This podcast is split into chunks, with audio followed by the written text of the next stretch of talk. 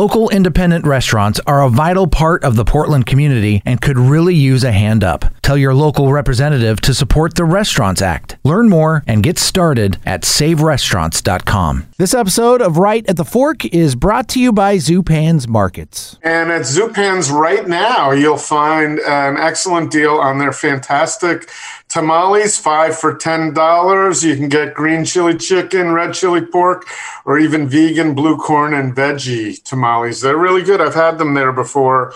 And if you're at a loss, of course, they're, uh, you can go check out the the case of ready to eat foods at Zupan's or even those that you have to prepare a little yourself. Oh, they make it so easy for you. Here's something to put on your radar or that needs to be on your radar. Their one day seafood sale, which takes place this Saturday, Chris, December 5th.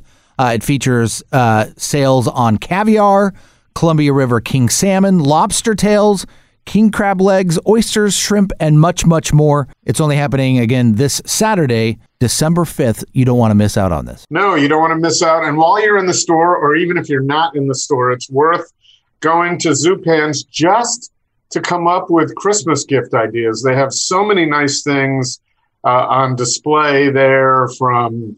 Uh, oh, they have some of the best soaps that you can imagine. Oh, yeah and candles, and even beyond that, to just some really things you wouldn't even think of. Oh, and they're they're all great. I've So done. I- I've done so much of my stocking stuffer shopping at Zupan's. Like just w- when my daughters were younger, they had they have great little stuffed animals that I could put in there, uh, little trinkets, uh, things to make your holiday table look even more gorgeous.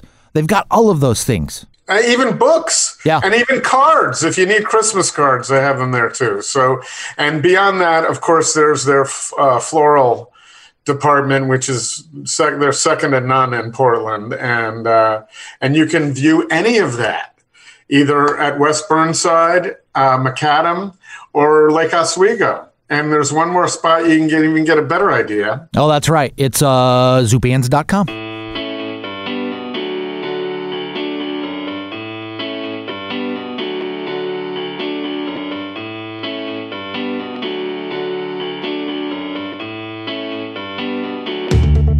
All right, it's time once again. Portland's Food Scene Podcast. It's right at the fork with your host, Chris Angelus from Portland Food Adventures.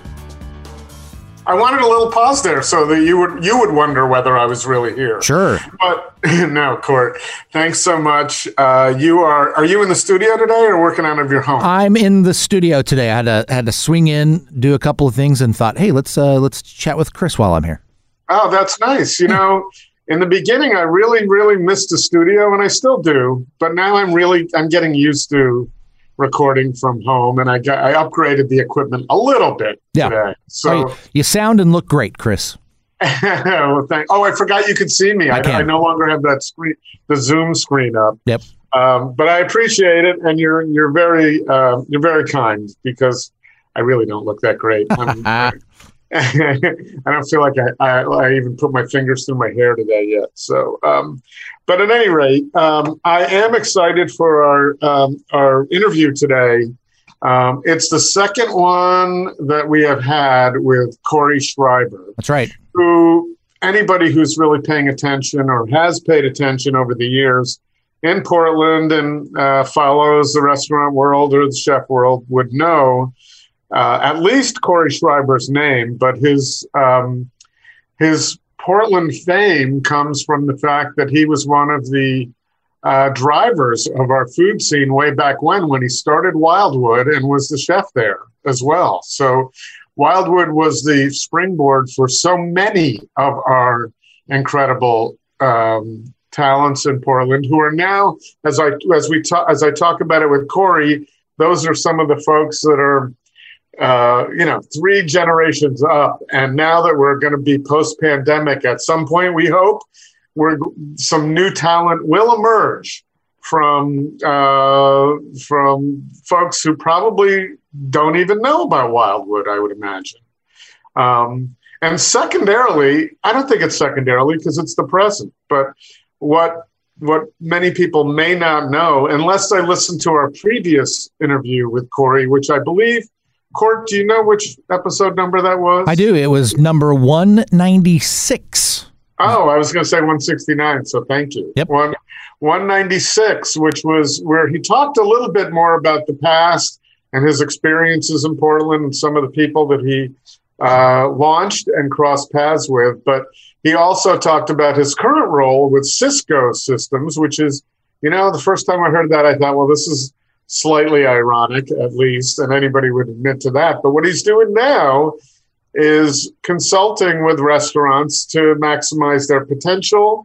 Um, of course, you know his uh, his real goal is to forward Sysco Systems interests in the Portland market, but in doing so, I I have to believe that Sysco was looking for uh, Cory's credibility to um, to be able to talk to chefs on their level. And he's you know you can hear in this interview he really cares about what's going on and is paying attention to trends and so forth. And we talk about little things like packaging which of course sysco would would have uh, uh, their hands in uh, for restaurants and also just profitability and how this is all going to work coming out of the pandemic. It's not as though restaurants had it easy going into the pandemic, and now some of the cracks have been exposed. And uh, well, Cory's hopeful that some great things will come out of it, but it's unlikely that we're going to see the number of restaurants serving food in a way in which we became accustomed for so long. So um, it's still going to be there. It's just not going to be there on the scale right. that we've seen before. So, um, you know, lately we've heard about Headwaters uh, and Rosa Rosa, Vitaly's restaurants closing on top of Imperial, but Paley's Place is still open, which is the original concept. And now they're doing things, will be doing things a little differently. I've been watching quite a few um, cooking demonstrations on Instagram, and uh, those have been fun, and some from out of town as well because they just happen upon my Instagram. But chefs are making money that way too, so they have to find new revenue streams and different and pay attention to their profitability in ways that they never have before. And that's one thing that Cory is helping them with. And on our show notes uh, at right at the fork, and I believe it would show up on Stitcher and App, Apple Podcasts in the show notes. Uh, mm-hmm. Uh, Cory offered us. Um, well, we normally don't do this, but he said, "Here's how to get in touch with me," and his um, his contact information is there. Yeah, he made it super easy. You, yeah, you'll find this in the show notes or wherever you're reading or hearing us. And just poke around a little bit. You'll find Cory's email right there. Yeah, he's a really nice guy, and I generally have always enjoyed most of the interviews from the the folks who were operating in the Portland food scene as far back as the '90s, and he was. And um, he actually contacted me a couple of weeks ago and said, "I'm coming out to the coast. You want to hang out a little bit?" So we had the opportunity to chat and hang uh, a few days before this interview, which took place on November 30th.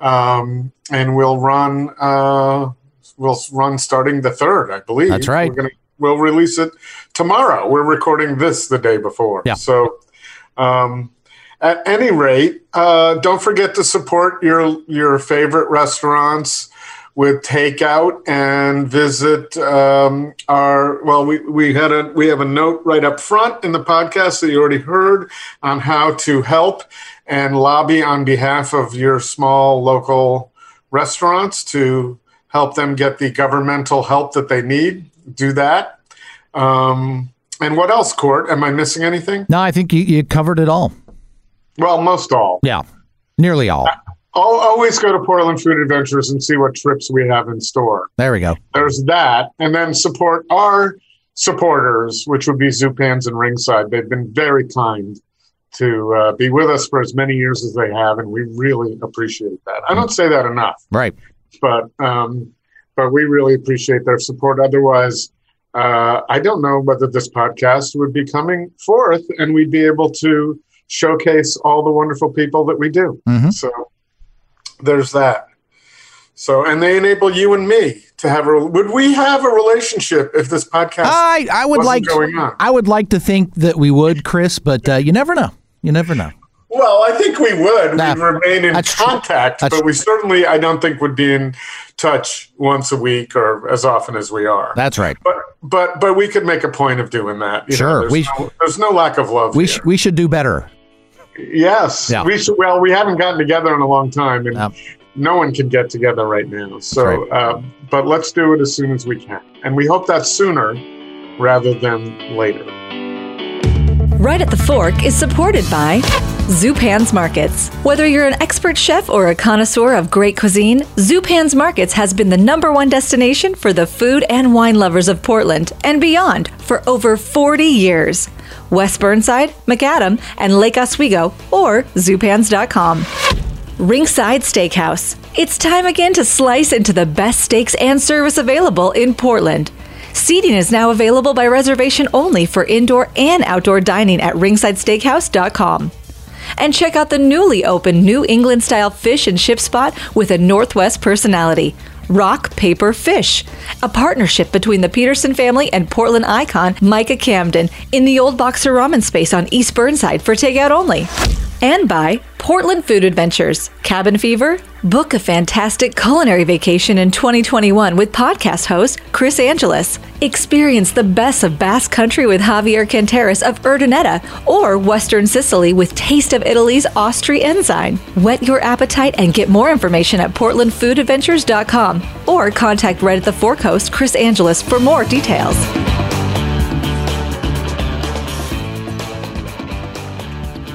How are you? I'm good. Listen, I'm glad I know.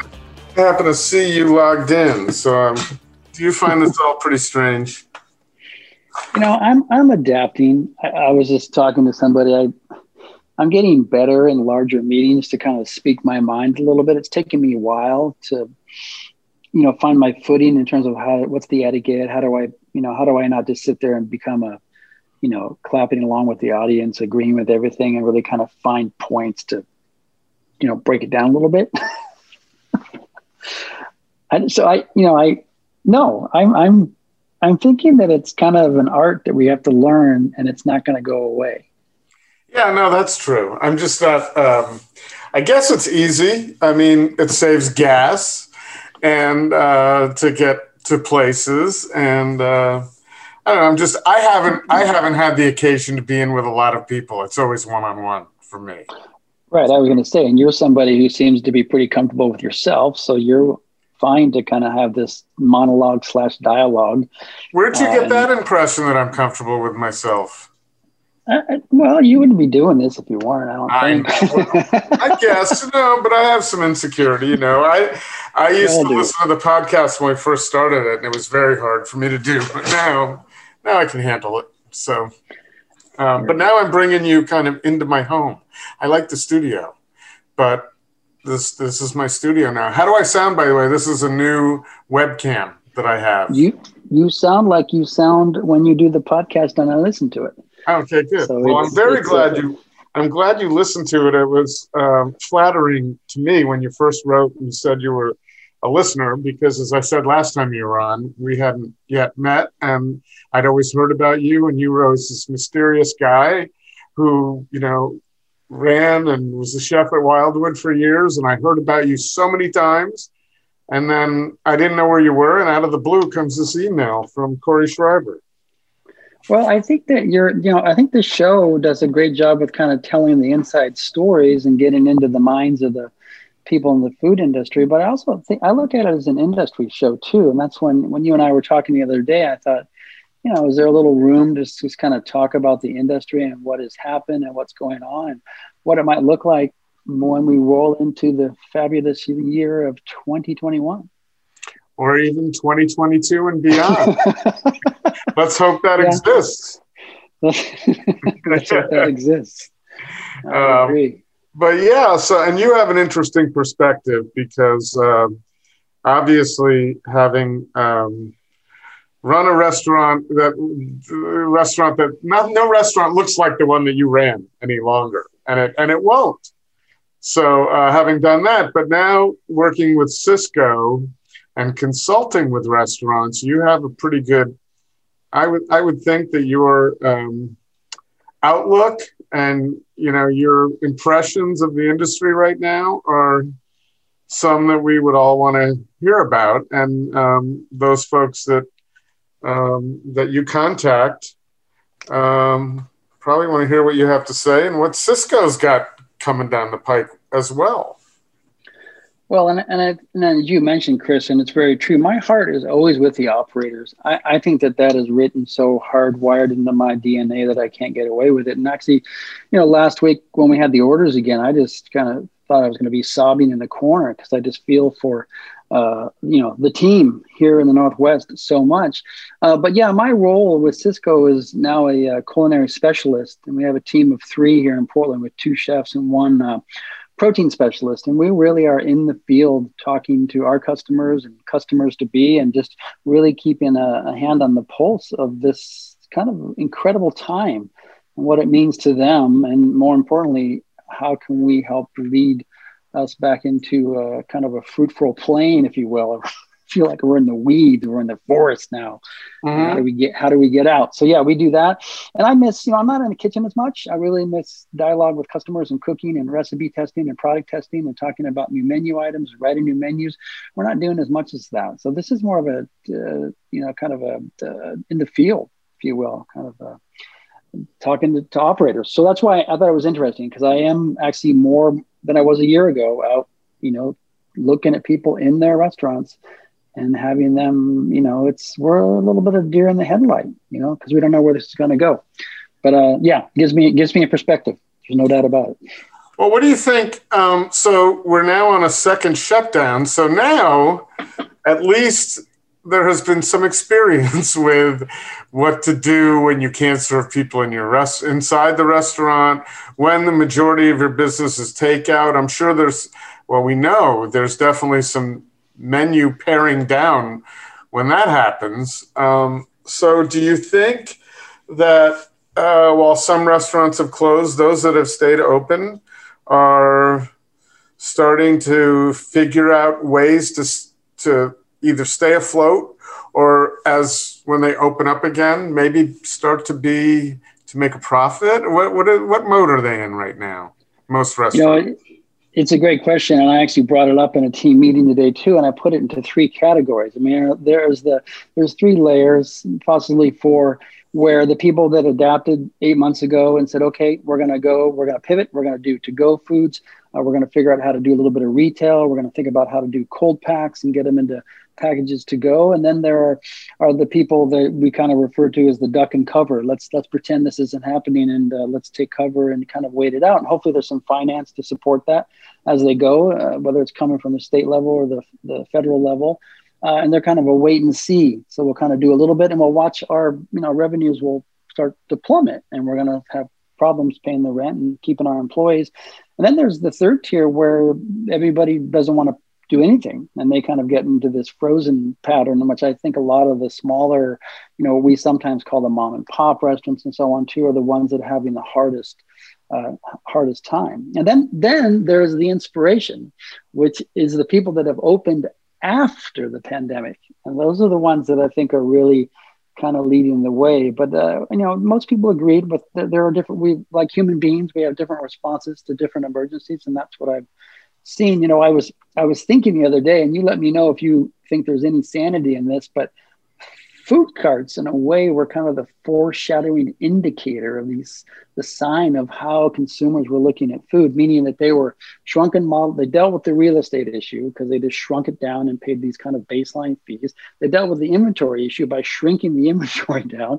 They only they specialized in three to five items. They minimized the labor because you can only put two or three people in a food cart. And i thought that was that's an interesting way to look back that that was a model that kind of is pulling out the key factors of survival right now. I'm not just saying food carts. I mean, you can do this in a brick and mortar situation, obviously, but those are the accordion issues that got squeezed back down again. Am I correct? Right, but in the in the brick and mortar situation, one of the key factors that has been in at least in place a little bit that is we don't know where that's going is you know um, staffing and a restaurant that has 10, 15, 20 employees that has the ability to furlough them and they can still get paid and survive, that's one thing. But when this all ends in the next month or so, because we don't know where, you know, we don't know politically what's going to happen, but that makes it even tougher because I think a lot of operators felt like, well, we can pare it down and we can keep some people. Um, you know they can stay above water by collecting unemployment but when that goes away the responsibility and the love is going to fall back to employers and they're not going to have the revenue to support that. So as far as i can see it's going to become more difficult depending on what happens and uh, and it's also very hard to plan when you know all we know right now is december 26th that runs out for a lot of people. Um, we're hoping that changes but Well, and you, you and I both, Chris, have, have talked to our comrades in the industry, and we've had some people kind of departed. You know, my conversations with David Machado, uh, my dear friend Vitaly Paley, and what had to kind of be disassembled, at least downtown, but keeping his flagship restaurant. And I, I think some of those chefs, you know, and, and Mr. Ricker too, uh, in those empires, you know, that were part of my generation, um, they would say that the holes you know, we're already in the business. I mean, some of these things that were foreshadowed are kind of hit the wall pretty hard with the pandemic. When you talk about real estate, you talk about a fixed minimum wage that we know people didn't always receive, you know, in, in the most positive way. They felt that, that it was mandated. I mean, I think there a lot of the issues that were in food service with the labor, with the rent, with the cost of food, the operationals, the liabilities, they were all riddled into it. I think this pandemic kind of like brought them right up to the surface.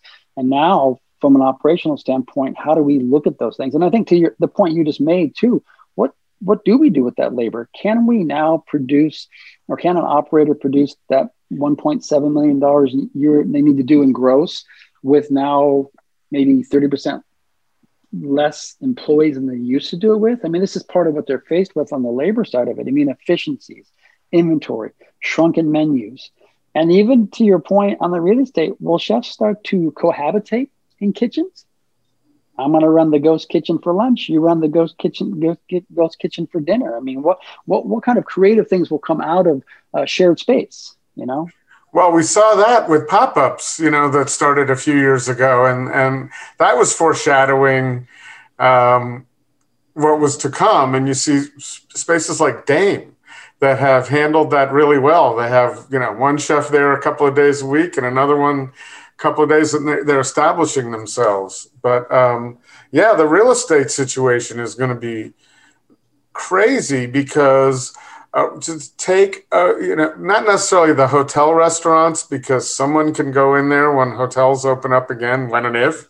Um, but some of those really, you know, established restaurants that have closed, who's going to do better in those in those spaces and pay good rent than the restaurant that was already there that already had a following. So, and and that's the exterior infrastructure that I think we might have we as an industry, and I'll say this very carefully, that maybe we took for granted in terms of the entertainment, the theater, the sports, the downtown activities. I mean, PDX alone, the airport, the amount of traffic that was coming through there, and strictly for you know food and drink and the gastronomic destination of Portland, Oregon, that we all worked very hard in the last 25, 30 years to build that up. I mean, what what makes it and keeps that appeal going? And then again, to your point, when you've lost that precious infrastructure downtown that causes the going out and the dining and the anniversaries and the weddings and the birthday, all that stuff, how do we rebuild that? Because that's that is 70% of what feeds the, the business is this infrastructure that we uh, we need to reconsider, especially uh, downtown. I thought today it was announced uh, Naomi Pomeroy is doing her new concept uh, that she launched uh, called Ripe Cooperative, which she does kind of sophisticated meals that are packaged and they come with tutorial videos to educate people about the final preparations. And they come, you know, you can do a meat one or you can do a vegetarian one. But I thought that was, you know, that was a sign of kind of combining these retail packs with farm goods, with to go. And that leaves the restaurant to sit there and then eventually she can open it up again and maybe this is just another arm that grows itself outside of the business um, so we're seeing when we talk about collaboration uh, and chefs getting together. And we talk about Naomi, who has a wonderful reputation, kind of stepping out of the box a little bit and trying something completely different, driven by the pandemic. You know, I think that's that's impressive. Uh, the other thing, did you ever see one of the the Pixomatic vending machines? Where Cheryl from Pix. Oh uh, yeah, I've, I've, I've, enjoyed something from there as well. So. Have you? Did you did you enjoy it? Uh, yeah, I can't say I didn't enjoy it, but I we had a couple of technical glitches with with the with the Pixomatic Excel itself, but you expect that it worked eventually. Um, yeah, it was fine, but I haven't seen it catch on. I mean, they're the only ones doing it that I know of. I know we'd have to we'd have to go to Asia to see that in full motion, right? We'd have to go to Japan or something. oh yeah, or Amsterdam too. They have a lot of them as well. Yeah, I mean, I've watched friends like my friends uh, Julie Richardson and Matt Kapler over at Baker and Spice in Hillsdale just kind of just shut the interior down. It's employees only, and everything is packaged and called in in advance, and it's a survivable model. I mean, I mean, she's not going to tell you that it hasn't been without great pain. They've made the adaptations, but I think um, that is, you know, that's also like all of a sudden we don't need the real estate. How many restaurants have you walked into and had has seen the dining room actually became a storeroom? I mean, the saran wrap, the aluminum foil, the, yeah. all the cups, all the to-go containers are just in the dining room. So that has an impact in terms of when owners are looking at real, real estate, going, what do I do with this and how do I make money out of it? And we we know it's certainly like in the in the Latin corridor, we've heard of restaurants in the Willamette Valley that are doing higher volume now. They're like, I don't want to open my dining room again because I'm doing this with a third of the amount of, employees. My revenue is up by 20%. I don't have all the dishes to wash. It's a much more efficient model. And so we're seeing some people lean uh, in that direction. I wonder how it's going to do. We're seeing quite a few cooperative, cooperatives uh, op- open up. You know, a few Italian uh, cooperativa and uh, some others as well. So, um, you know, you and I discussed this the other day. I still, the food is the food and it's great. And I'm really glad to enjoy it. However, for me, uh, what I enjoy most is the experience of sitting with people and breaking bread over a meal and you know the service is important because it's nice to be able to sit down and have someone take your order and then not have to deal with dishes. And as i said the other day if i never have another meal out of a you you probably know the name of it better than i do. That that box that open that secures on the top and then doesn't secure it just opens up and um, if I never have a meal out of one of those again, I'll be happy. But I, I'd like to see new packaging. For instance, Don Salamone, who has uh, who was doing his um, uh, Stevens Italiano for a while, and I'm sure others do this too. But I've only had so many experiences with with takeout in Portland. But um, his his whole meal was served in these the great containers that secured and they stacked really nicely in a bag and when you got back you can you could heat your item in that container and then later use that container afterwards to me that was a big step in the right direction because i just and you know you if you get I like to order enough so that it's more than one night that I'm getting out of it. And then you're storing in this not very secure, tight box in the refrigerator afterwards. There's so much that is unappealing to me. I'm not like everybody, but man, I just miss being able to go in and sit down with someone and have a meal. And that to me, the social aspect is 80, 90% of it. Sure, the food's good, but I'd rather, way rather have that food sitting down with you and breaking bread. That was a long so you, dissertation you, there. are you telling me that? Are you telling me come April when you go sit down in a restaurant and you have your seat and you made your reservation and they bring your food in a box that you're going to be disappointed? well, yeah, I don't. I don't know what to think anymore. I'm uncomfortable with with the whole with everything on how to do it. I mean, I have, I know how to deal with this now. Go pick up take up, up food, but the few times where I was able to go into a restaurant, it's all still uncomfortable. Um, and I, you know, in a larger scale, I'm really tired of making COVID decisions on whether to go here and do this or did this affect me? And can I get together this weekend with my girlfriend because of, oops, what did I just do? I talked to talked to someone for a, a few minutes. So well, yeah, I, I uh, it'll be interesting, you know, when operators start looking at the cost factors of like, no, seriously, about the china glass and the silver. We know that's part of the experience. You and I both crave that; it's part of our lives. But at the same time, I wonder if some operators, it, it's going to cause a little bit of a, a, twist in the, if you will, the, the lock key, you know, on the safe. They're going to say, wait a minute, these percentages and this cost that I put into these things that break, you know, I don't know. I, th- I think that the savvy operators are going to have a very different view of where they begin to crunch uh, the numbers. And I'm just joking about the whole you sit down, make a reservation, and they serve your food in a brown box. I know that that's not going to be okay. But I, I, bring it up as a point where I think that, uh, you know, operators are going to look at things a little bit differently, especially the labor. Know, you and I were talking the other day, and I was and I was kind of going through my head thinking about, wait a minute, we we as a culture now have gotten used to spending twenty five dollars for a pizza maybe more than that. We've Only on the West Coast, my friend. On the East Coast, you can still get you can still get a pizza for twelve dollars on the East okay, Coast, maybe fifteen. For my first vacation to be to the East Coast, but you know, a sixteen dollar hamburger, a twenty dollar fish and chips with halibut, a fifteen dollar right. basket of fried chicken. I mean, in some ways, we've been conditioned, uh, you know, to get these baseline items in the so-called American cuisine category, and we'll we'll pay a premium for them. And I think that that's a manifestation too. And I only bring that up because you will see operators shrink their inventories down. They'll see that, you know, when I started in kitchens, the food cost percentage, you know, could be at 32%. So that meant for every dollar I got for a plate of food, I spent 32 cents to get it on there. That's gone down to like 26%. I think after this, operators are going to operate on a 22, 23% margin. And the su- successful ones are already there.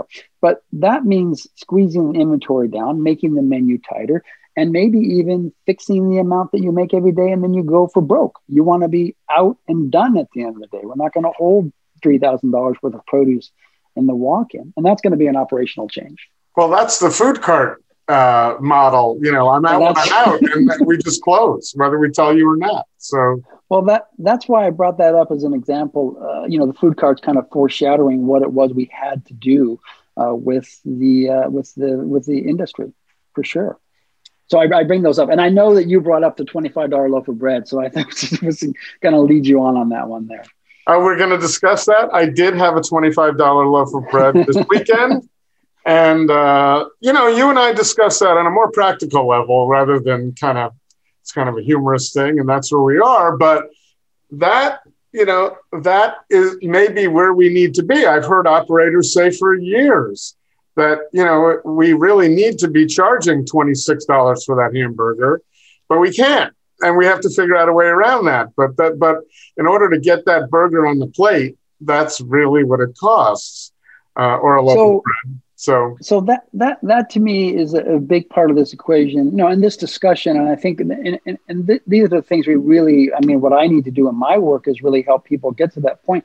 We know in this country that the cost of food has been pretty much squished down. We have this weird expectation that you know food is not that expensive in these levels of you know single fixed you know in, smaller inventories, pizza, hamburger, fish and chips, this kind of stuff. I I don't know. Is, is this an opportunity for food service industry to say, hey, no, wait a minute. Let's go back and look at the business equation again. And let me tell you, I can't work, you know, 65, 70 hours a week for a 2% margin. I need to be respected like anybody else in other businesses. And I do need that 10% margin that did exist in restaurants for a long time.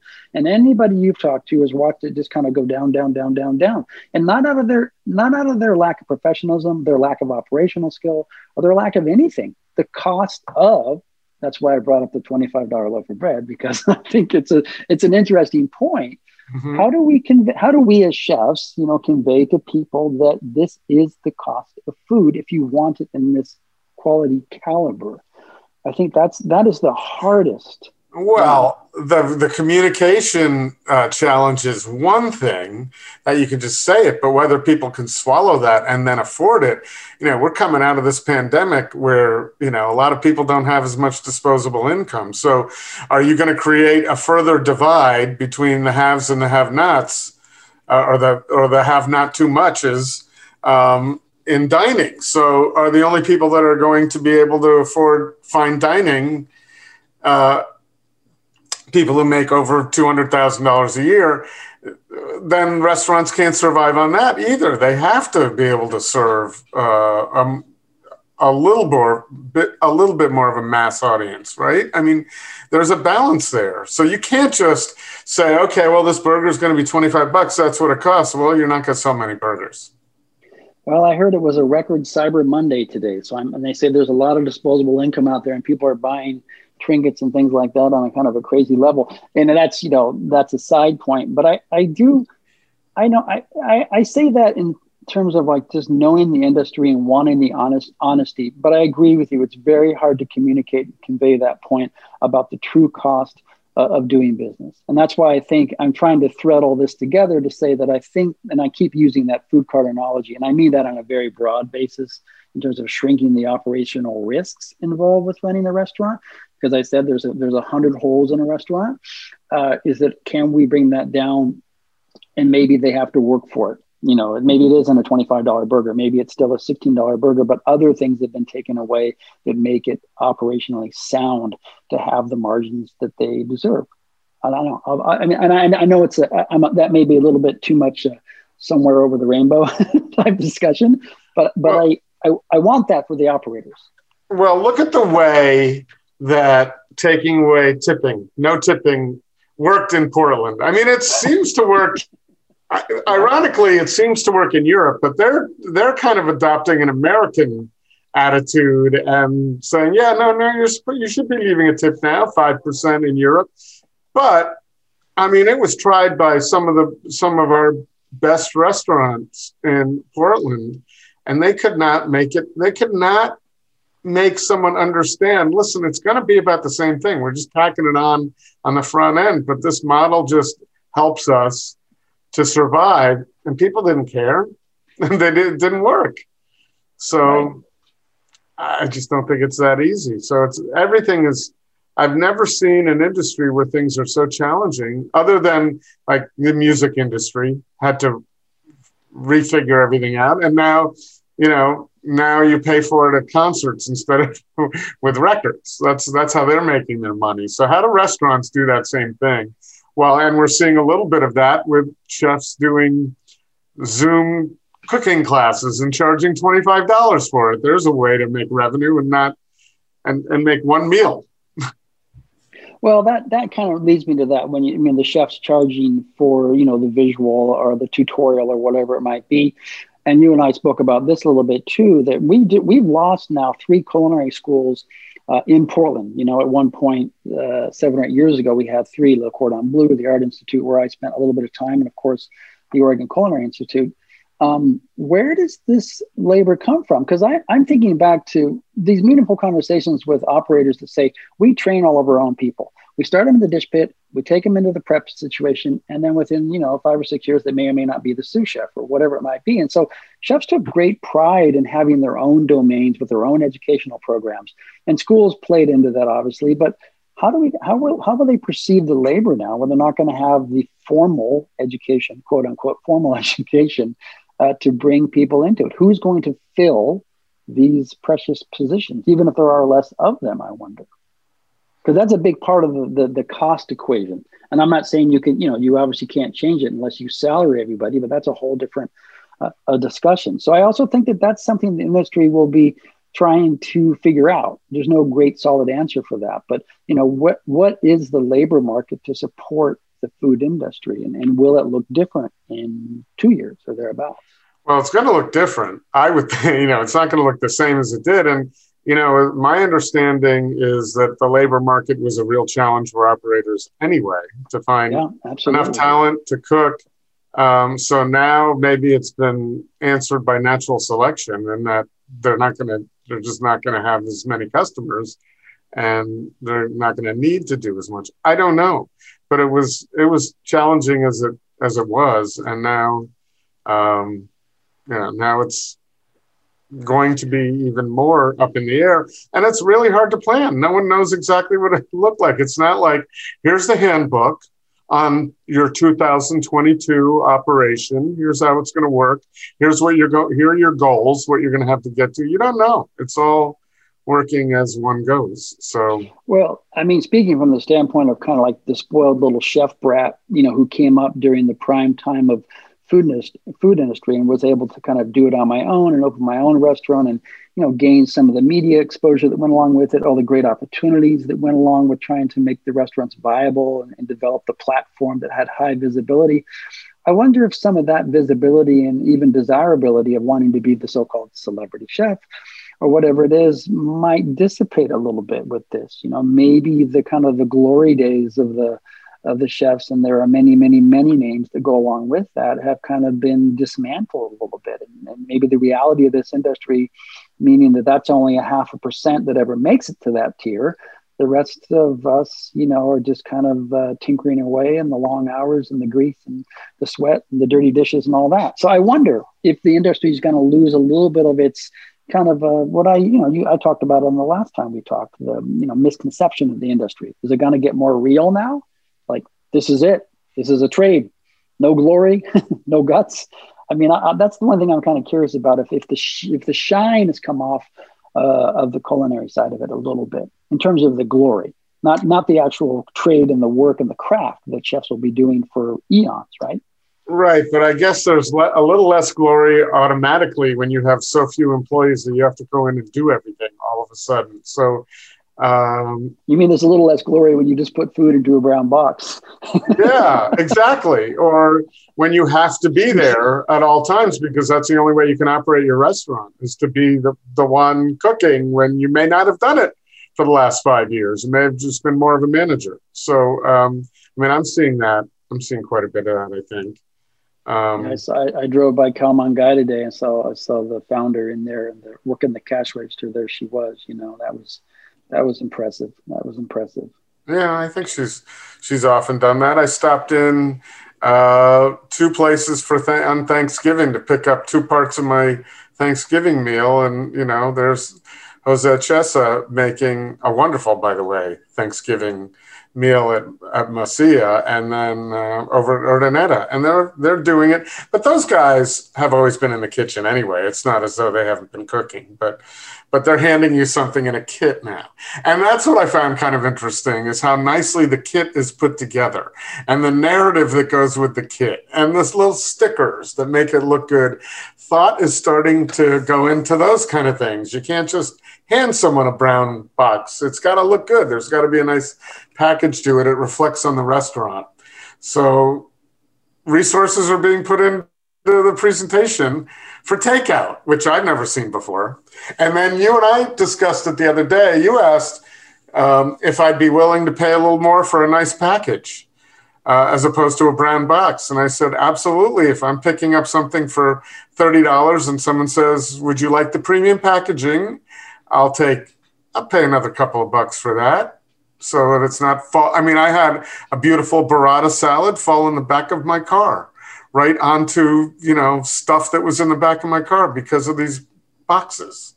So I'm, I'm glad that you brought that back up because I, I, do feel, and I do talk to our customers about that. I do think that that is here to stay in terms of uh, even if it is two dollars more. I mean, you call it premium packaging or call it thermodynamic or tested by NASA astronauts or whatever type packaging that's you know it's going to insulate it's going to hold the heat going to keep the fries crispy.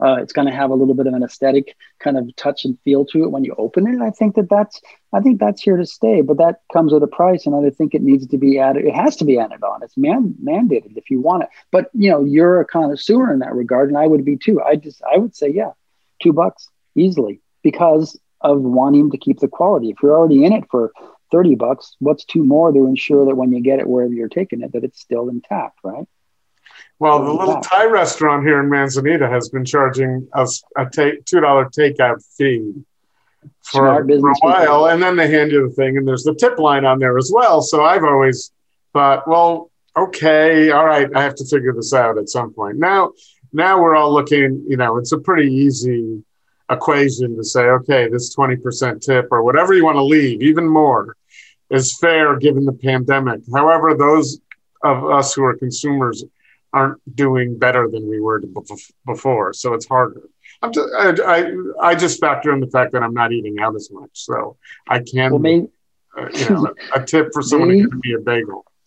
is there any opportunity for the food service industry to have a couple little uh, invoice bylines on the receipts now where it says to go packaging, you know, labor, you know, just kind of add a few things in there just to get it to pass through. So people, I mean, that's part of like people understanding because I think I think the average consumer doesn't really know, you know, the details. So what if a restaurant came out and did that? I mean, you noticed it, right? They added two dollars, and you you took note. That's a start.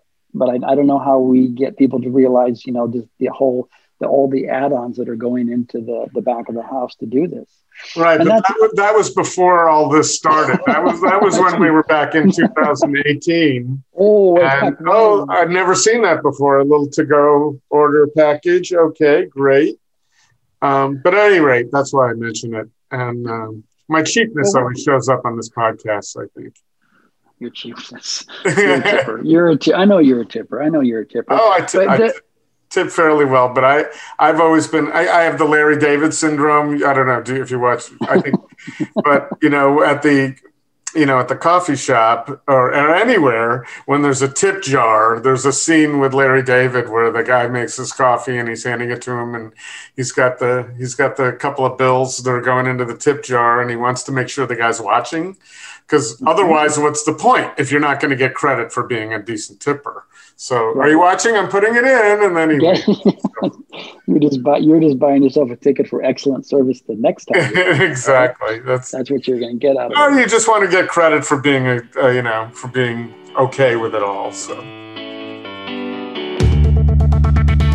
Hey, Chris, let's pause just a moment here in the podcast, talk about one of our favorite places to eat Ringside Steakhouse where right now, of course, they had set up a wonderful outdoor dining situation, and now we can't dine indoors or outdoors. But what you can do uh, is enjoy takeout from Ringside. So if you're in the mood for a hearty steak or even prime rib, they have three course steak dinners to go five nights a week, starting at only $38 per person. And, uh, you know, for ringside steaks, that's fantastic. So go to their website and see what that's all about. You can uh, uh, order to go, uh, and you can find them on DoorDash and Caviar or directly there. Call for pickup uh, starting at 3.30 and pick it up until 7.30. Start um, at 503 223 1513. That's 503 223 1513 at Ringside for a great pickup uh, opportunity for to eat wonderfully tonight or tomorrow night or the next night. Starting on Wednesday, they're open Wednesday through Sunday. That's right. The, the, those are the five days a week. And we should also point out that uh, you know you're talking about the things you can get on a regular day. They also have some really great holiday meal kits. So whether it be for Thanksgiving or Christmas or Hanukkah down the road, why not let Ringside Steakhouse be part of your holiday celebrations, just in your own house instead of theirs? That's that's great. The ser- well, we'll hope the service can be anywhere near as good as it is at Ringside at home, but I don't think so. But that's okay. It's only they started only thirty eight dollars. Yeah. That's good. Yep. Also, one other thing you can do is, uh, of course, great holiday gift idea: uh, Ringside gift cards. Those you can buy, and those serve a few purposes. They're a great idea to give someone um, who will not be able to wait to go out to dinner after this is all said and done, right. and also help support Ringside, who um, you know they've been going this through this for eight months. It can't have been easy, and uh, it uh, it's something you can do to support restaurants. Do that anywhere, but um, thank you again for Ringside for supporting this podcast for years now. Appreciate At- it. Absolutely. So if you want to find out all about the uh, to go food, uh, head on over to ringsidesteakhouse.com. Well, that the other tier that I mentioned uh, when we started our conversation uh, today was the, the, people that have opened during this time period. I don't know if you've been over to uh, Las Punales on Belmont with David and Brian. Opened up this. Uh, they're doing the, the tacos where the meat is all braised, actually. Um, inside of it, and they've done a great job. And that's just built for to-go type traffic, you know. And they've they've had a great uh, start off run. A, a, little bit of a dip, you know, when the fires came and the smoke came and all that too. But it's interesting. There's uh, we've uh, worked with the Whiskey Barrel Lounge out in uh, Happy Valley. A guy named Russell Langstat who was in Portland for a long time, went down to California. He came back to open that up with a woman named Amy Shannon, uh, who's the proprietor. I've been working with a guy out in um, Bombay Pizza and Curry, which is kind of interesting because you know in my restaurant I had a tandoori oven. I'm a huge tandoori oven naan bread fan. He actually makes a naan bread pizza. I've been waiting like decades for someone to make a naan bread pizza, and it's called Bombay Pizza and Curry out behind Nike. It's a guy named Sunny Pamar. Uh, and they've, you know, they've they've had their moments. He calls me every once in a while and says, "What's going on? How come nobody's coming into this place?" But it's a pizza model. Uh, met a, a really kind of interesting chef over in Sunriver who's opening a new pizza place called The Fold, uh, with two women up from California on the front end of it. You know, and I thought, here's a guy just the pizza makes so much sense, you know. So that's that, that's just part of that downsizing uh, part of it. And is that like New York pizza that's folded, that's delivered to you already folded? Is that? I don't know. I think they're using that word in the artisan sense of handcrafted. Oh, okay. Sense, yeah. Because I saw the oven. I don't. He just not talking about folding. Although you know what, I should investigate that for you. Because guess where he's from? The same state you're from. Um, so maybe maybe there is something going on there. Is he? Well, you you wouldn't you probably don't know offhand whether he's from the New Haven area because that's where people are pretty particular about their pizza there. I think you and I may need to go over to Central Oregon and check that out. He just oh, he opens actually uh, next week, I think. Uh, yeah, he worked uh, he worked out of San Francisco. He worked out of Utah. He worked at a three star Michelin in San Francisco. So he's a he's a he's an artisan in what he does. And as you know, you and I spoke the other day because down in your neighborhood there, the Arch Cape Deli uh, is going to build out from scratch over there in Arch Cape.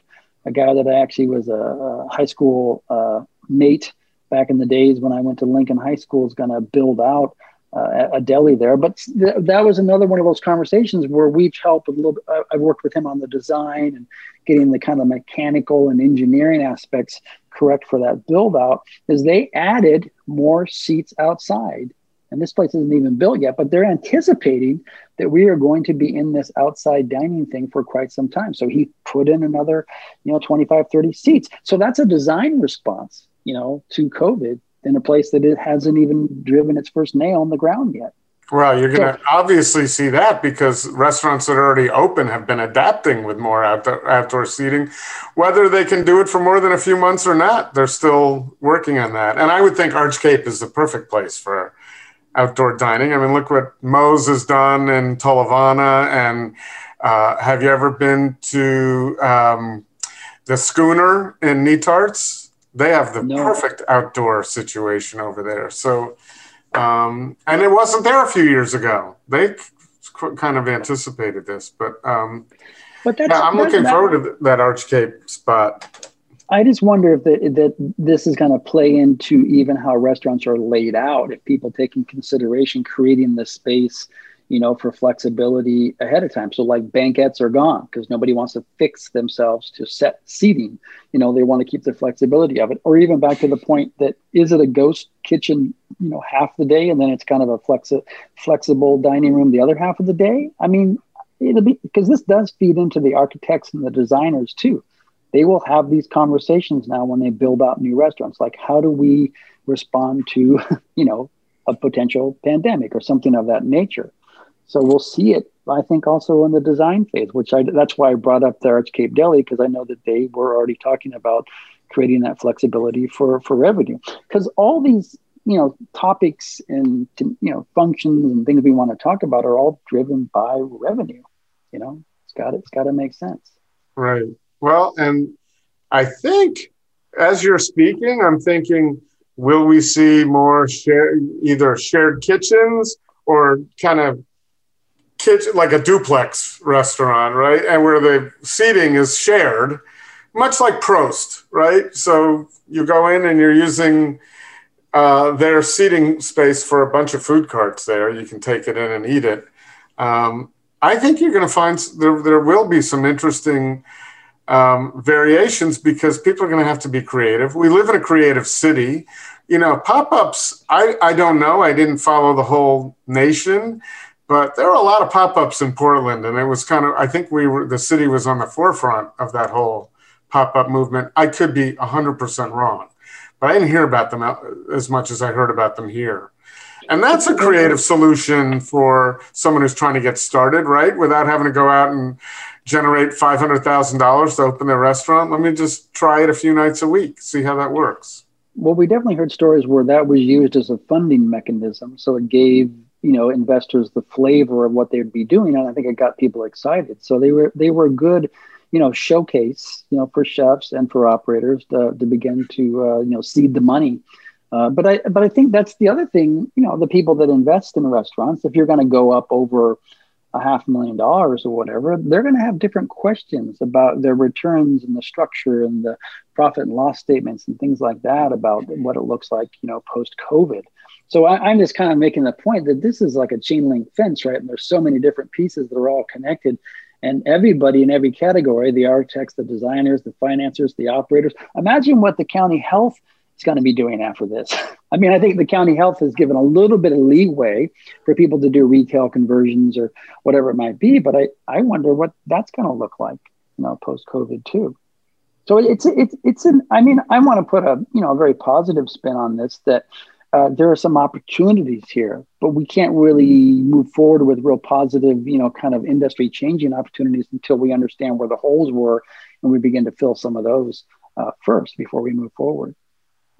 Are you so glad, or have you given it any thought? Have you laid in bed at night and thought, man, I'm glad I still don't have Wildwood in the middle of all you know, people, people say that to me and I, you know, I just cherish that time period so much. But I think the question to somebody, you know, maybe as crazy as I might be is like, well, what would you do now?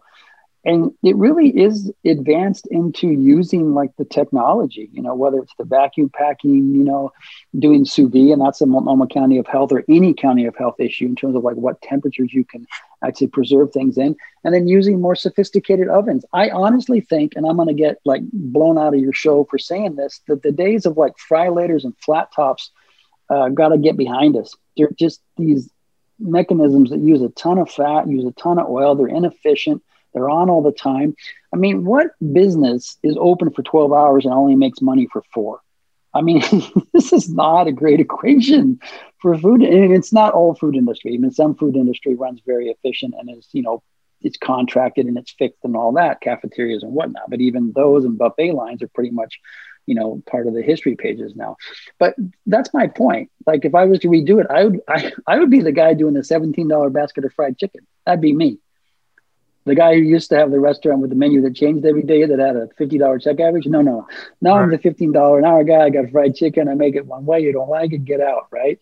You know, I just, I don't know. In some ways, that's what it kind of comes down to because that service is what the, what, you know, consumers have made very clear what they want in some regards when it comes to eating quickly, eating proficiently, ordering it on my phone. You know, all those things that play into convenience, right? That's the, that's the key word there, convenience. Yeah. Convenience and, I, and consistency well, I also think that it it takes some of the creativity out of it because when you've got a restaurant, right, that's got a whole staff and uh, you know people coming in every day, and you have to give them some. You feel like you need to give them something different to enjoy. That's not necessarily the case anymore. Now, as you said, it's what does this restaurant do well, and what do I want to keep ordering from? Well, I think there? we we've seen the science, you know, slowly but surely. I mean, I got to think back to who was the who was the first guy that was doing the science books. I think I have some here in my bookshelf, but you know, all the way up to like you know, SeriousEats.com and so forth. That we've seen the science push, push, push, push, push closer and closer. And I think this generation of chefs now understand some of the food science, and that does take some of the margins out of it, some of the creativity out of it, you know, and that's why I use the fried, you know, the fried chicken example, you know, where you just, you know, you do the sous vide and then you dry it and then you like just use ovens now that do that you bake without oil. I mean, you get crispy skin without even using a stitch of oil. I mean, a, a 35 pounds of fryer oil costs $39 who wants to change that you know twice a day? I mean it's mm-hmm. it's, it's so i just think that that you know given the health factors in our country too that's going to play into it a little bit more i think. You know 37% of the people in america still you know eat eat at the fast food restaurants almost every day. And so that's a big part of our industry. Is that really the number 37% yeah. every day? Yeah i just read that as an actual fact in a, a new a book i'm reading called the perilous bounty. Uh, so that that's big right? That's big. So they they they have efficiencies. Fast food has you know they've done pretty well during this time period because oh, they yeah. had all that. They had everything. The intricate aspects of the mechanical aspect of it, you know, the execution aspect of it was already built in. And somebody had just told me today on one of our calls that companies like McDonald's are actually just like shutting the dining rooms because there's way they figured out how to bring the traffic through the drive-ins. I mean, mm-hmm. Here in Oregon and Washington has done really well over this time, you know, and really relied on making efficiencies through drive-through. And I just I bring that up because that's an important part of the food service industry. You know, the people that do that well and service that that sector, you know, they've got some of the science figured out, they got the efficiencies figured out. And so I think the, the fine dining part of it needs to take lessons from some of those aspects uh, and filter it into this experience that you and I do not want to go away.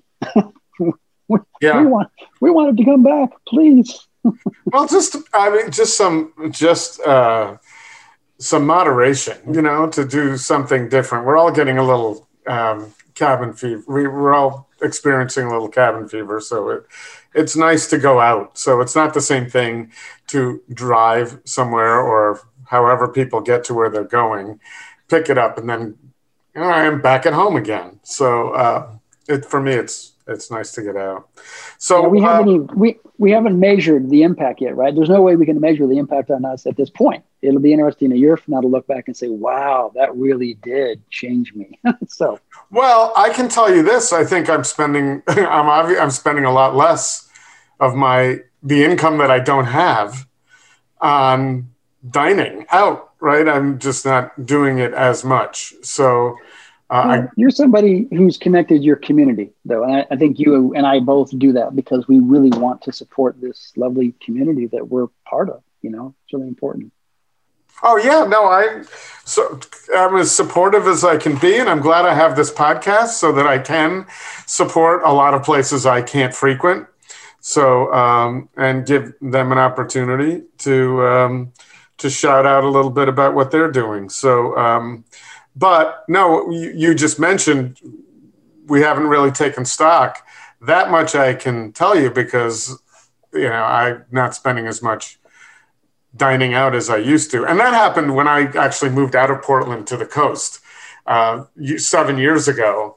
Um, and it made all the experiences that I did have in Portland even that much more special. I have to tell you, it was getting ridiculous how much I was eating out and how much weight I gained while I did it. So it was nice. it was nice to get a little healthier and then make each experience, which you know I get to, I got to do quite often until last March.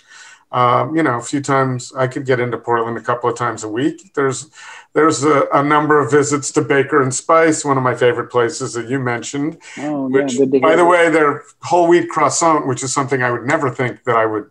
If you told me that, I'd say, no, that's right. I'll just have the butter croissant. Their whole wheat croissant was one of the best things ever, and that's been a. I believe I, I don't speak for them all around, but every time I've been there, they don't have that any longer. That that went away on their smaller menu, but they have their Katie bun, which is still great and um, not not very good for someone like me who's trying to avoid sugar. But um, well, the the items that went away were the ones that sold the least. So unfortunately, that was probably an item that wasn't high I, on their. Production. That's because I didn't tell enough people. Because That's if more people it ate it, they would have enjoyed it. But my point was definitely able to get back to Portland, you know, a couple of days a week for a few lunches and a few dinners and and uh, haven't been able to do that as much. But I have, I have to say, some of the experiences I have had, I've enjoyed. You know, bringing home uh, Thomas Boyce's lasagna a few weeks ago was one of the best things yeah. ever. And I love story, yeah. And um, yeah, it's great. So, um, and, and the Thanksgiving we just had was really great too. And I didn't have to cook. Well, that's the other thing when Jose Chesa says not much preparation, you've got to remember what that means to him and what that means to you. So uh, there were a few pots involved there, but there, you know what? There was something else that was kind of gratifying. I think you touched on it earlier. Is we did a certain we we prepared a certain percentage of that meal. So he started it. He sent it on his way with directions, and then we did some searing and some heating up and combining, and it was uh, it was kind of nice. That that's a little bit of a new model, right? Of finishing the meal at home.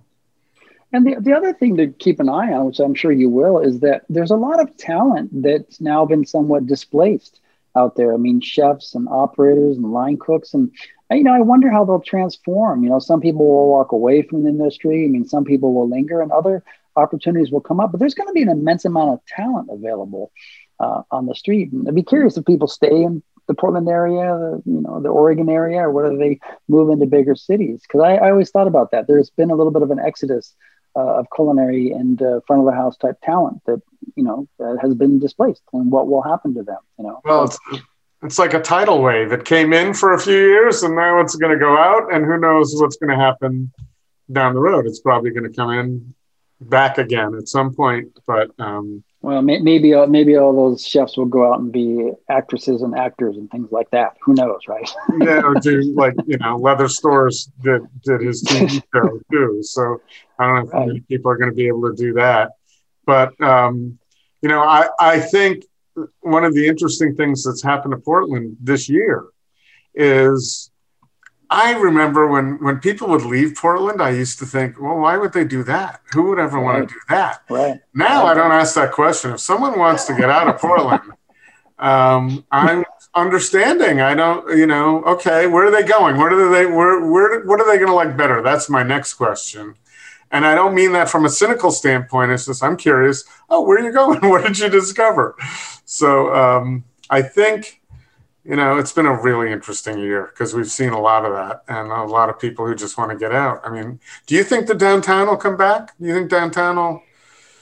That'll, that's going to be, you know, a government issue, you know, a city hall issue. I think in terms of we're going to need some visionaries. And we've had, I mean, the people that developed, you know, the Pearl District way back when on the South Water front. And I think we're going to need those kind of visionaries to really you know private money is going to have to fund it and drive it. There's going to have to be some de- devoted interest in the real estate itself and the reemergence of it. And it's going to need a lot of support. Um, you know and, and you know i've watched it even as a kid here and then coming back it's transformed in many ways. But i think this is going to be one of its biggest transformations you know to come back uh, in, in its own way. I mean will it still be the copenhagen of the north of, of the united states? I don't know. I mean that that's the question to me. It's like what kind of unique uh, flavor, view, economic infrastructure can we give it now to really stand out between our other West Coast uh, cities that you know are doing the same thing, trying to figure out what does it look like, you know, after COVID. So I, am excited for that, but I think that's going to be a long,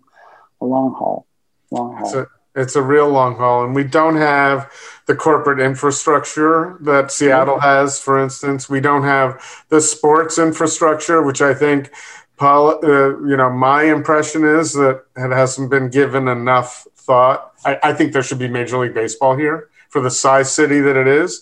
And not only because I like baseball, but because of what it does is it presents Portland as a major league city. Those words mean something. And all that comes around to support it. Look at all the restaurants when the Blazers play at the Rose Garden, all the restaurants around there that do really well. And, uh, you know, I'm friends with Ethan Stowell up in Seattle, and he's always said, "Well, we we've got so many, we've got a lot of expense accounts up in Seattle that don't exist in Portland to the same degree. I mean, there there are some, but not what you have in Seattle. The Amazon, the Amazon well, and the oh. Microsoft dollars up there are huge hopefully there's a you know that when that starts there's a panel that uses the chefs and the operators to give feedback of what it really meant to operate. You know really look hard at the dollars and then think about the potential and ways to kind of resurrect it. But i hope they talk to the people that were downtown and operating to get a real view on maybe what didn't work, you know, and trying any rebuilding we do, I hope it's done with perspective of, of where we've been, uh, what we've been through, especially in the last 10 months and like how we can take that forward. So hopefully, you know, there's, there's some diplomacy, uh, there's support and there's uh, minds that work together to recreate a model that can get Portland back to, to you know to, to where it should be. I, I don't want to use where it was because I think Portland is an evolving town that has a great future. So I hope that the gastronomic aspect is a, is a huge part of it. Yeah. Well, it was, it was, and we hope that it. I, I think obviously the opportunity exists for it still to be. Um, and you know, it's not like every city isn't going through the same challenges. So no, but the, the, the, suburbs are loving it right now. Uh, the restaurants that are out in the outlying areas uh, their demographics are good. Uh, they're doing well, so they're they're holding a little bit of the power stick right now uh, mm-hmm. in terms of what what the draw is for restaurants to be uh, beyond the urban, you know, the direct urban area. I agree. You know, as someone who lived outside the inner core of Portland, and you know, in Portland and far southwest. Um, I always thought that no one pays attention to me. They don't care. And then when traffic got really bad, it got even worse. So um, it was tougher. So I'm glad that some operators have paid a little more attention to, you know, Beaverton and Lake Oswego. You know, the folks in Lake Oswego, for the most part, don't really know there's a food scene in Portland. Some very few do. Careful, you don't want to lose that zip code to your show. no, I'm just saying. No, my experience is when I talk to uh, a lot of people who are there, and you can mention, uh, for instance, you can mention Paley's Place, and many, I'm not saying all, but many people in Lake Oswego who have disposable income have never heard of, had never heard of a place like Paley's Place or the places that I would mention. And I do all the time. So I, my data is pretty, I think it's pretty uh, strong. So those. I hope that uh, I hope Kurt Huffman's group still ventures forward in Lake Oswego. I mean, they were they were laying some groundwork to to do some restaurants out there, and I hope that that can you know find a you know trailer to hitch itself to, and because I think that was a very viable and very intelligent move on the group's uh, part. You know, well, it's so. a it's a great move, and if you take a look at uh, Bamboo Sushi out there and Salt Straw, mm-hmm. They have the same mm-hmm. lines. Salt and Straw has the same lines in Lake Oswego that they have everywhere else. So anybody taking a look at that would take the cue and say, okay, there is opportunity. And especially for someone who may not want to be downtown Portland until they figure out some of yeah. the problems that are there. Safer um, bet. Definitely a safer bet, the suburbs. And, and I just, uh, you know, we hope to, I mean, we're already, I've already been talking with the Department of Sustainability and how to get, you know, food, uh, you know, operators at the table you know, with the Department of Sustainability and looking at the business structure. So we want to be, you know, and I do that with my work at Sysco, uh, being being at the table and helping to kind of scribe and look at the, what the options might be. So we'll see. But you're right. You know, the suburbs. that's that's a fun. I'm a I, I live in Southeast Portland. I mean, I, have I've been to the city, uh, both in my childhood here in early years and then coming back. So part of it. But I love the state. You know, I love the state. So it's great. How do you feel about Southeast Portland uh, in 2020? Uh, you know, from a food and beverage standpoint? No, from a resident standpoint.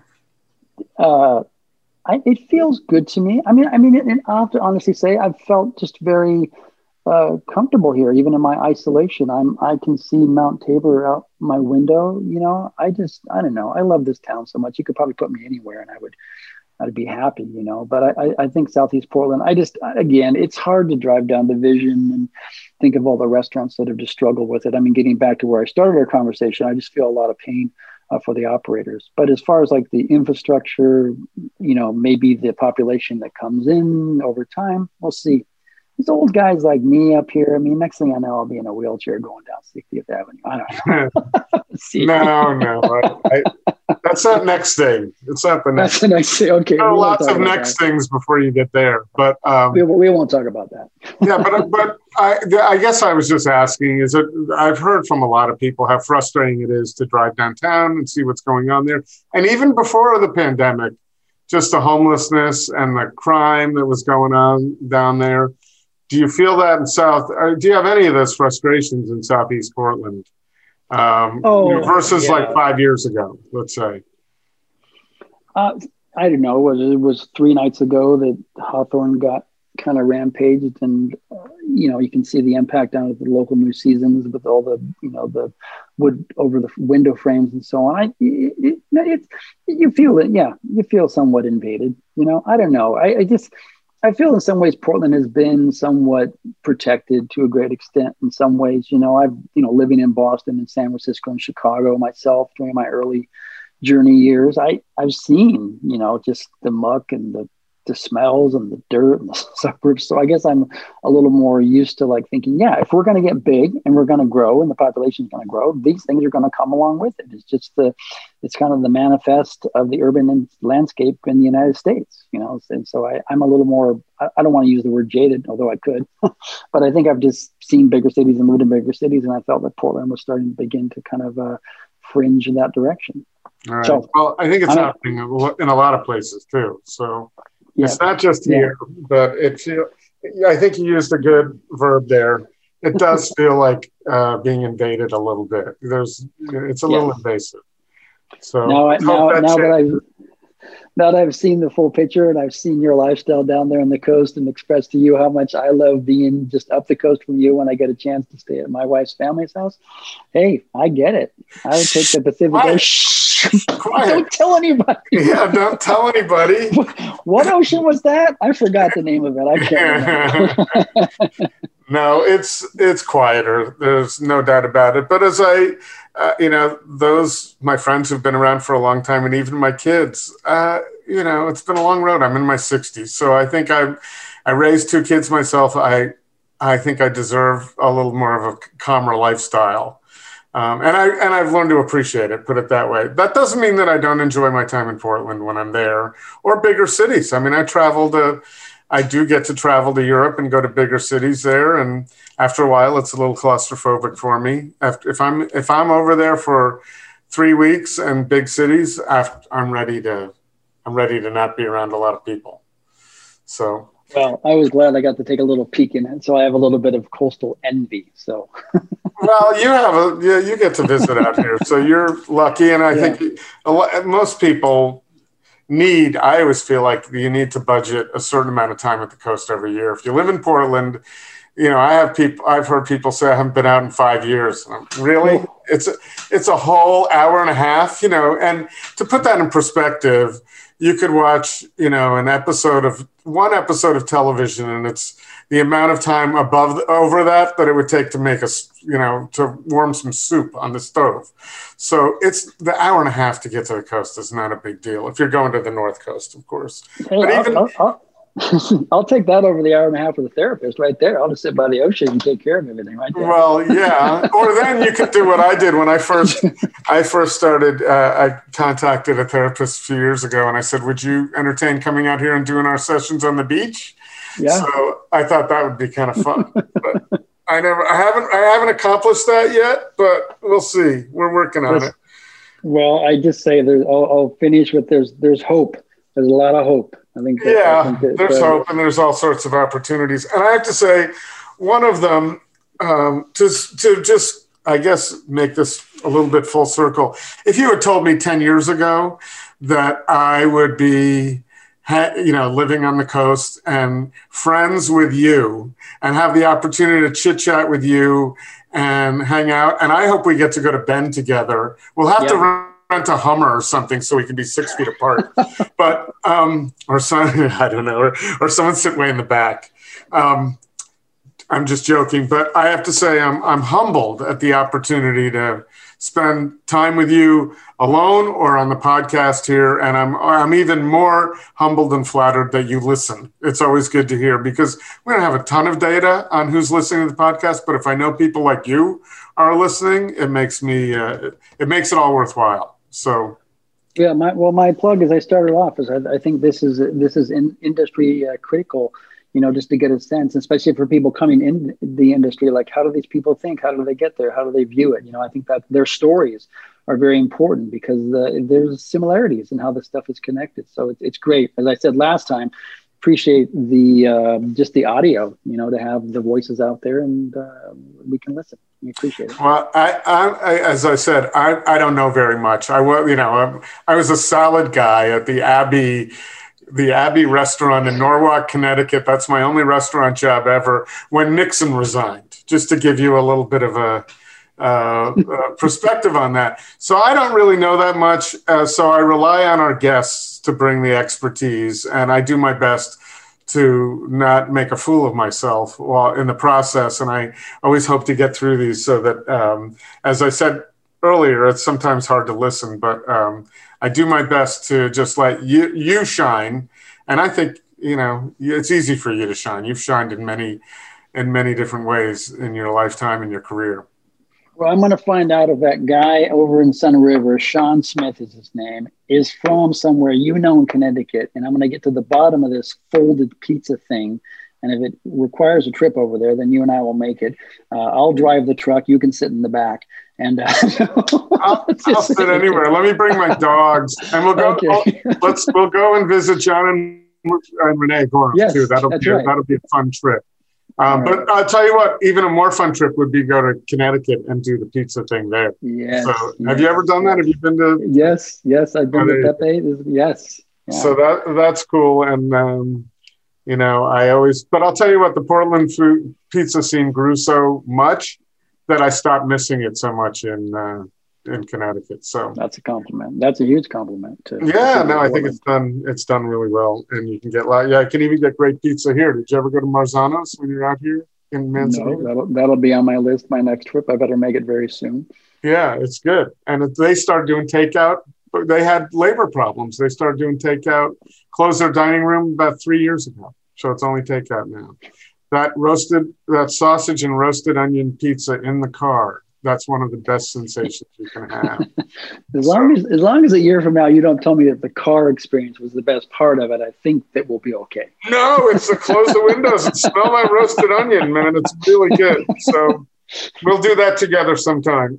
All right, Maybe. give me hope. All right, thanks so much. I appreciate All it, right. Cory. Thank you, Chris. We'll talk okay. again. All right, Bye, everybody. All right.